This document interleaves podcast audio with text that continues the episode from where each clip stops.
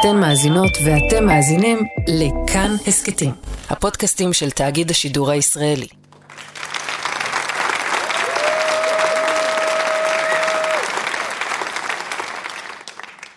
נעמי שמר היא כמובן אחת היוצרות הגדולות בזמר העברי, והיא כתבה בעיקר לאחרים.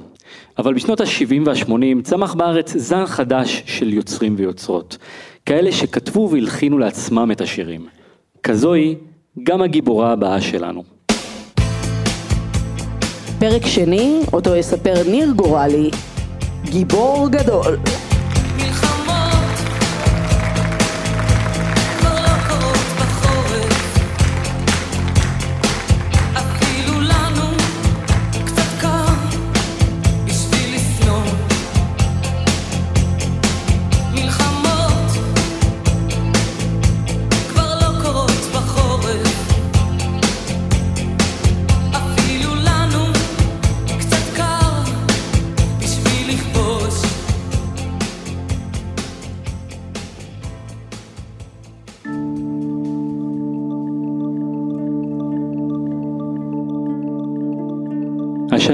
1966, ובקיבוץ בית אלפא קורה דבר מוזר. תלו מסטיקים על שיחים, פתאום אין לימודים סדירים. הדשא והשבילים של הקיבוץ הופכים לאתר צילומים למחזמר לילדים בשם זרעים של מסטיק. כל הילדים מקבלים תפקידים. בחדר אחר, שהוא חדר המוזיקה, הקליטו live נגנים, ובזכות המחזמר הזה אנחנו שבוע או שבועיים פשוט בלה-לה לנד. זאת סיימן, אז עוד קראו לה סמדר. היא הייתה בת שש וכבר עמדה באור הזרקורים. כל הילדים בקיבוץ אולי השתתפו במחזמר, אבל עליה הסתכלו קצת אחרת.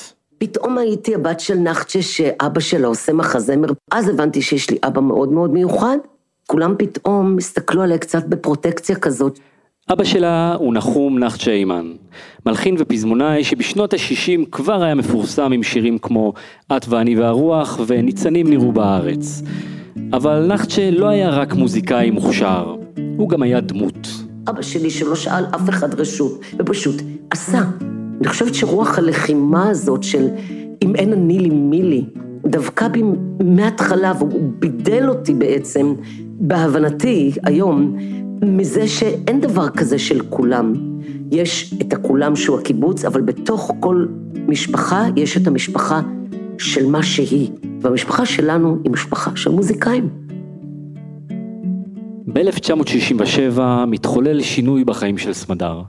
זה קורה כשאבא שלה מקבל החלטה משיקולי קריירה, לוקח את כל המשפחה, אשתו ושתי בנותיו, אורז את החפצים ויחד הם עוזבים את הקיבוץ וטסים לאירופה. ואני זוכרת אותנו קצת כמו נוודים. ואני על הידיים של אמא שלי עייפה מאוד מכל הטיסות, כולנו כזה פליטים, אנחנו מכירים רק את הקיבוץ, לא יודעים איך כסף נראה, וישנים במוטלים. ובכל מקום כזה אבא שלי מוציא את האקורדיון, וקצת מנגנים, ומדברים, וקונים דברים, ומדברים על מה שיהיה, ואז מגיעים לפריז. ושם סמדר מוצאת בית חדש. בפריז היו לי חברות, אהבתי ללכת לבית ספר, שמעו אותי, ראו אותי, בלטתי כבר קצת, הייתי שחקנית. אבל השקט הזה לא נמשך. הקריירה של אבא תמיד עמדה במקום הראשון. ויום בהיר אחד, בהפתעה, הם שוב ארזו הכל ועזבו. זה היה קיץ מטלטל. נסענו ממחנה למחנה לשירה בציבור, ובסוף הגענו ללונדון. ואני הבנתי שאני נוסעת, אבל לא היה אז איך להודיע, זה כאילו, לא נפרדנו, ובכל מקום השארנו אנשים שכעסו עלינו. בכל מקום השארנו אנשים שהתגעגעו אלינו, נורא. סמדר כבר ילדה בת תשע, ובתחושה שלה, לונדון לא ממש חיכתה לה. הייתי צריכה לנסוע בשני אוטובוסים ורכבת תחתית כל יום לבד. לחצות את לונדון כדי להגיע לבית ספר שמרביצים לי בו מתחת לגשר עם ספרים על הראש. זה לא משהו שילדה יכולה לקחת. מה שבעיקר שמעתי זה fucking Jew, כן? כל היום. והמציאו לי שמות גנאי. והשם סמדר, שהוא כל כך יפה, וכל כך אהבתי אותו, וגם את שמות החיבה שהיו בו, הפך להיות uh, שם שלא יכולתי uh, לשאת אותו יותר. וככה עוברות השנים, וסמדר, כבר בת 12, מרגישה שהיא חייבת לברוח. ואז, בלילה אחד, בגשם שוטף שומעת באמת את אבא שלי מלחין את uh, כמו צמח בר. מחר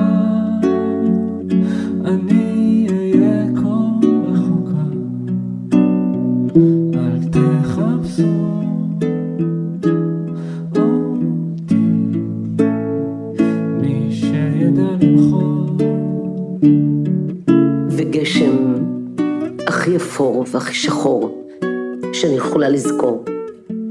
ואני באה ואני מושיבה את הוריי, ואומרת להם, כאן זה נגמר. אני חוזרת ארצה. אני לא יכולה יותר לסבול להיות פה. היא חוזרת לקיבוץ בית אלפא ונשארת שם עם קרובי משפחה ואחר כך אצל משפחה מאמצת. היא הופכת לילדת חוץ בקיבוץ שבו נולדה. הידיעה שבאמת צמח בר הוא מי שיכול להשתלב בכל ערוגה, ולא משנה איזה. משם אני מתחילה כבר אה, לצמוח, ונורא נורא מהר מתחיל להיות לי טוב. אבל ההורים שהבטיחו שיחזרו אחרי שנה, לא חוזרים. ושם מתחיל שבר. סמדר מתחילה להתנער מהעבר שלה, ובעיקר מהשם שלה, שנקשר אצלה לימים הרעים בלונדון. ולאט לאט עם השנים שיניתי את זה לסי, וכשהגיע גיל 17, הלכתי לעפולה, תעודת זהות, והפכתי לסי. ובעצם אז התחיל העניין של C היוצרת. צריף קטן בקצה קיבוץ בית אלפא, צריף של הפסנתר, ככה קראו לו, אבל בשבילי הוא היה הרבה יותר מצריף. הוא היה כמו עוד חדר משלי. לשם הייתי בורחת, לבכות, לכתוב, ליצור, ומשם התחילה המוזיקה. כי הייתה נערה, אחותה הגדולה בילי חזרה לירושלים, וסי, שכל כך התגעגעה למשפחתיות, עברה לגור איתה. אבל גם שם היא לא ממש השתלבה. ומצאתי את עצמי בירושלים בבית ספר אקסטרני, עוברת לגור בנחלאות עם כל מיני פריקים, אה, מעשנת סמים ומידרדרת. וכתבתי להוריי, אז, בגיל 17, אני הולכת אה, לגייס את עצמי בצבא. מעשה קיצוני בגיל 17, עוד לא סיימתי תיכון, כי אני מרגישה שבחיים האלו שאני ממלצרת בלילות בפרגוד, הרגשתי שאני מתבלבלת. היא התגייסה לצבא, לא התקבלה ללהקה צבאית, אבל מצאה את עצמה ב-1980, בגיל 17, ביחידה קרבית. יחידת העוקץ, יחידה של הכלבנים, קרבי מאוד מאוד. אני חושבת שזה הוביל אותי למי שהפכתי להיות בכל מקרה, סוג של טומבוי. תמיד דגמחים, אף פעם לא בגדי א', נעלי צבא, כאלה של בנים, נכנסת לכלובים, מנקה את הכלובים, לוקחת את הכלבים לריצות, כלבים שנאוצרים, בולדוגים, אתה יודע, לא, לא, לא פודלים קטנים, לא כלב כיס. אבל מה עושים בלילות? שרים. אישה אחת וחמש עשרה בחורים והמון כלבים שנובחים אל תוך הלילה לירח. ואני זוכרת שהיה שם איזה עץ, וחרטתי עליו עם סכין, Remember my name, fame, תזכרו את השם, סיימן. אחרי הצבא היא נרשמה ללימודים בבית צבי, שגם אותם היא לא מסיימת, ובמקביל היא מופיעה ברחוב. אבל סי לא הייתה מסוגלת להישאר באותו מקום. חתכתי ונסעתי לדנמרק. נסעתי לדנמרק עם איזה בחור, גרנו שם בבן, כמו קרוון כזה, מכרנו פוסטרים ברחובות של הילד הבוכה ועוד. ויום אחד מגיע מישהו שם ברחוב ואומר לי, אבי נשר מחפש אותך. אבי נשר? אני ידעתי זעם ותהילה, רק יצא, אז מה? כן, הוא רוצה אותך לתפקיד בסרט שנקרא שוברים. הוא ישלם לך את הכרטיס בחזרה. את באה, זה עכשיו. תראי איך הוא הגיע אליי. אז הם אמרו, הוא ראה אותך שרה ברחוב בדיזינגוף סנטר.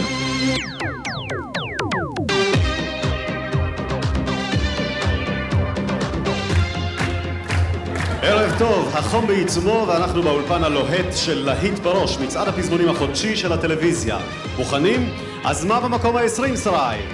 במקום ה-20 שיר חדש, זמרת חדשה, סרט חדש. יזהר אשדות ודניאל דבון כתבו, סי הימן עם יזהר אשדות מביאים לנו זהב טהור. אין כאן עומק או שינוי כל תינוק כאן נולד עם שם בדוי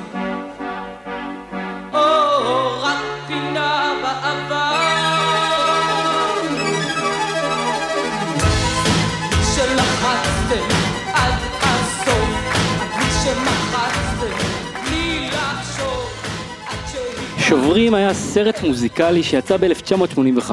הוא הציג קאסט די חלומי שכלל לצד שיא גם את יזהר אשדות, גלי עטרי ומאיר בנאי ששיחק שם דמות בשם שפשף. גם אם את הסרט לא ראיתם, את השיר שלו אתם בטוח מכירים.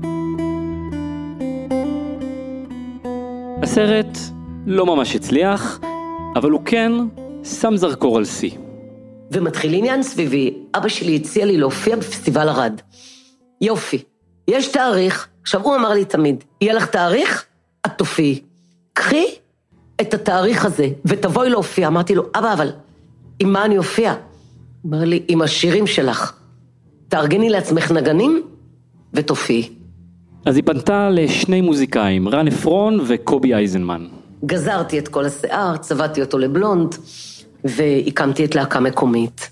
אחרי אותה הופעה, שיא והלהקה התחילו להופיע בקביעות בתל אביב. באחת ההופעות הגיע עוד אורח VIP. פתאום משה לוי עולה. עולה, משה לוי הגדול. בא לראות אותי, וואו!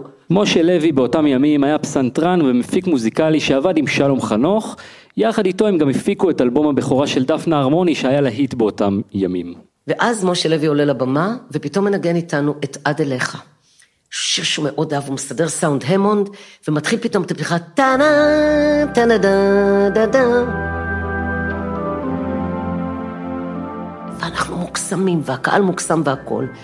ואני תופסת אותו כזה בשרוול לפני שהוא בורח, זה היה לילה גשום.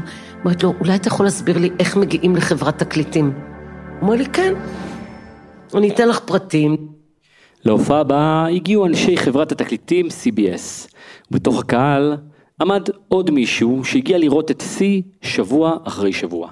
בחור נורא נורא יפה, שהתאהבתי בו, ולא ידעתי שהוא טייס.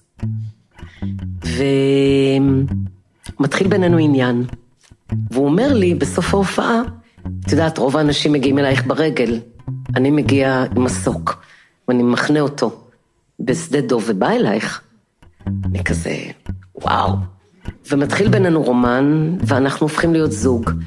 לזמן קצר מאוד, ומאוד מאוד חזק, שמפעיל אותי אומנותית ויצירתית. אני מתאהבת בו עד מעל הראש.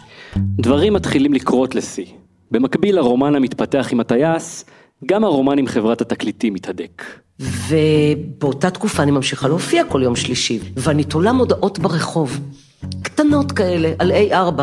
לא יודעת שמשה לוי יושב בכיכר מסריק, קבוע, עם החברים שלו, ורואה אותי עם האופניים העקומות שלי, נוסעת ומדביקה אשכרה עם דבק, אחד-אחד. ואז כשאנחנו בפינגווין, וחברת CBS מגיעה לראות אותי, הוא אומר להם, אתם יודעים למה אני רוצה לעבוד עם הבחורה הזאת? אני רוצה לעבוד איתה כי היא תולה את הפוסטרים שלה לבד.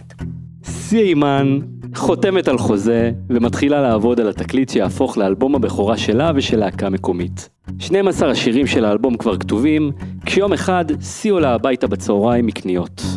ואז אני באמת עולה במדרגות, יוחנן הסנדלר 6, לדירתי בקומה 5, ורואה על הדלת פתק, פתק ממש עם, אה, עם, עם מגנט. ואת הפתק השאיר לה הטייס. היה כתוב בו, אני לא גיבור מפלסטיק ירוק, צריך לבחור בין הצבא אלייך. אני לא יכול לחיות את שני העולמות האלה, זה קורע אותי. ואני בוחר בצבא.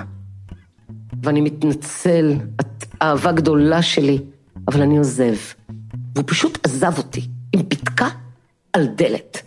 הוא נפנף אותי. ובאותו לילה, סי נשארת לבד בחדר, בוכה, ונזכרת בפעמים שהיא עזבה מאחור חברים ומשפחה, בלי להודיע ובלי להיפרד. אני ישבתי, קודם כל זה היה לילה עם המון המון המון גשם, והדמעות שלי היו יותר מהגשם, כאילו, אני פשוט ישבתי מפורקת.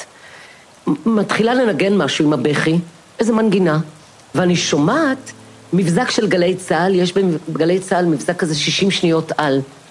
והיה 60 שניות על כוחותינו שאינם יכולים ללחום בחורף בשל תנאי מזג האוויר, ואני כותבת, מלחמות כבר לא קורות בחורף.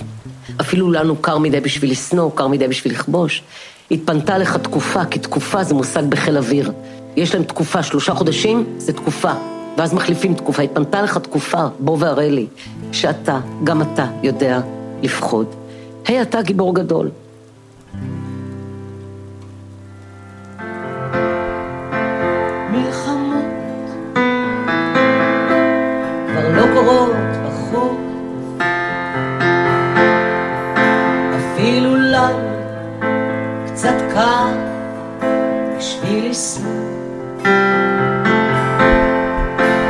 מלחמות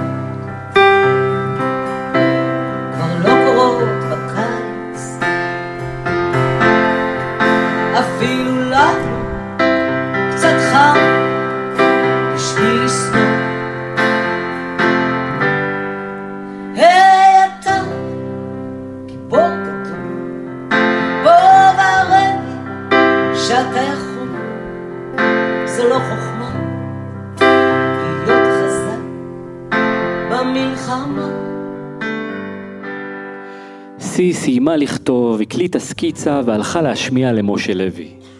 ואז משה אומר לי, זה שיר מצוין. אם תכתבי סיפרת, השיר הזה יעשה לך היסטוריה ענקית, שאחריה כל דבר יהיה אחריו. לכי הביתה.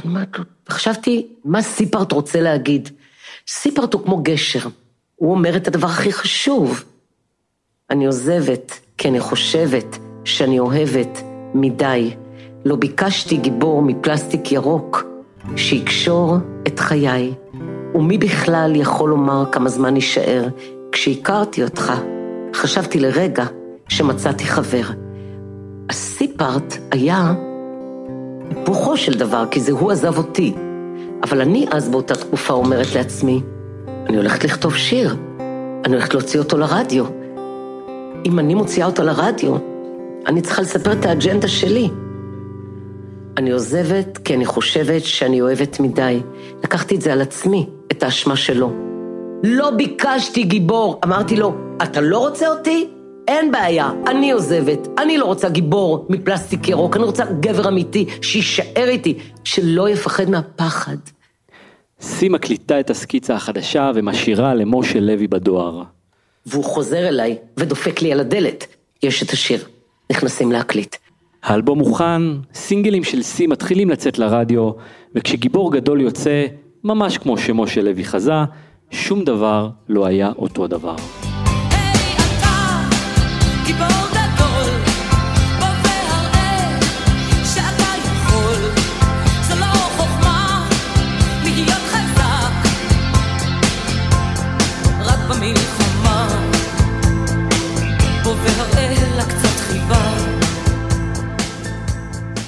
פינה שומעים את הסנר וכל המדינה מהחלונות, מהרחובות, פטפונים, מהמרפסות, משמיעים את השיר. ומה עם הטייס? הוא ידע שהשיר הזה נכתב עליו? בטח. הטייס הגיע לצוותא קודם כל, ואני כבר הייתי אז נערת רוק, מסתובבת לי עם ארבעה בחורים חתיכים על הבמה, כולנו לובשים הוניגמן, וראיתי אותו בחושך, בקהל, וחשבתי לעצמי שבטח ליבו מרוסק עכשיו, אה, ולימים פגשתי אותו שוב אחרי הרבה שנים, והבנתי שהוא התגרש, אה, אבל לא הייתה לי שום אה, כמיהה לחזור למקום הזה, וגם גם לא מצידו. והוא אמר לי, תמיד יישאר השיר ש... שכתבת עליי. והשיר נשאר, ולא רק כזיכרון לסיפור אהבה שנגמר, אלא ככרטיס הביקור של סי, היוצרת, שלא מפחדת להיות מי שהיא. הוצאתי, פשוט הוצאתי את מי שאני, במראה שלי, באמירה שלי. אישה שאומרת לבחור, לא מתאים לך, אני לא אהיה איתך. גם בצמח בר אני אומרת את זה בביצוע שלי. זה שאהב אותי, ישוב לזאתכם כי הדרך שלי הייתה להגיד מישהו צמח אחר, לא חייב להתאים לערוגה.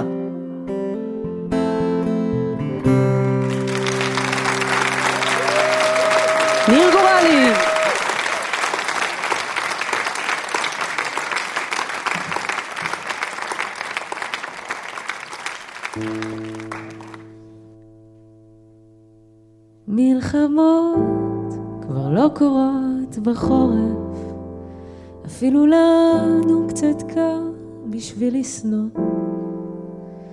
מלחמות כבר לא קורות בחורף, אפילו לנו קצת קר בשביל לכבוש. מלחמות כבר לא קורות בקיץ, אפילו לנו קצת חם בשביל לשנוא. היי אתה, גיבור גדול, בוא והראה שאתה יכול. זו לא חוכמה להיות חזק, רק במלחמה. ואראה לה קצת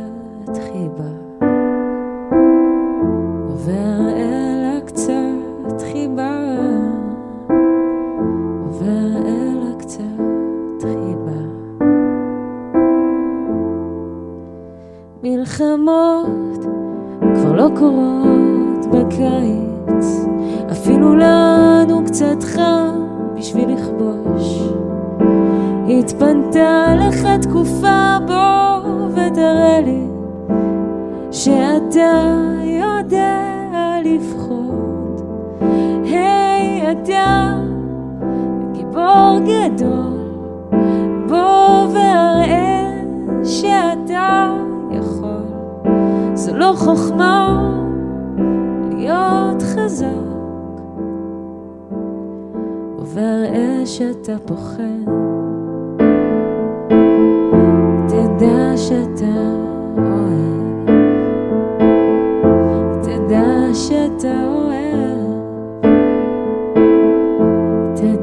שאתה אוהב. אני עוזבת, כי אני חושבת שאני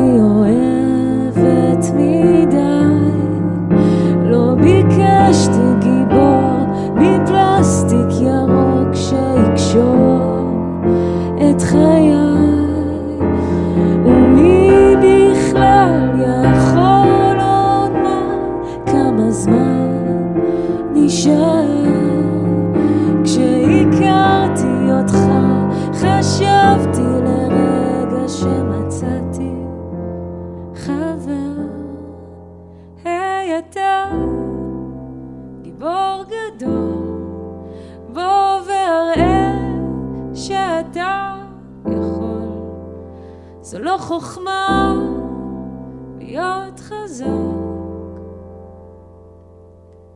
רק במלחמה. והראה לה קצת חיבה. מלחמות כבר לא קורות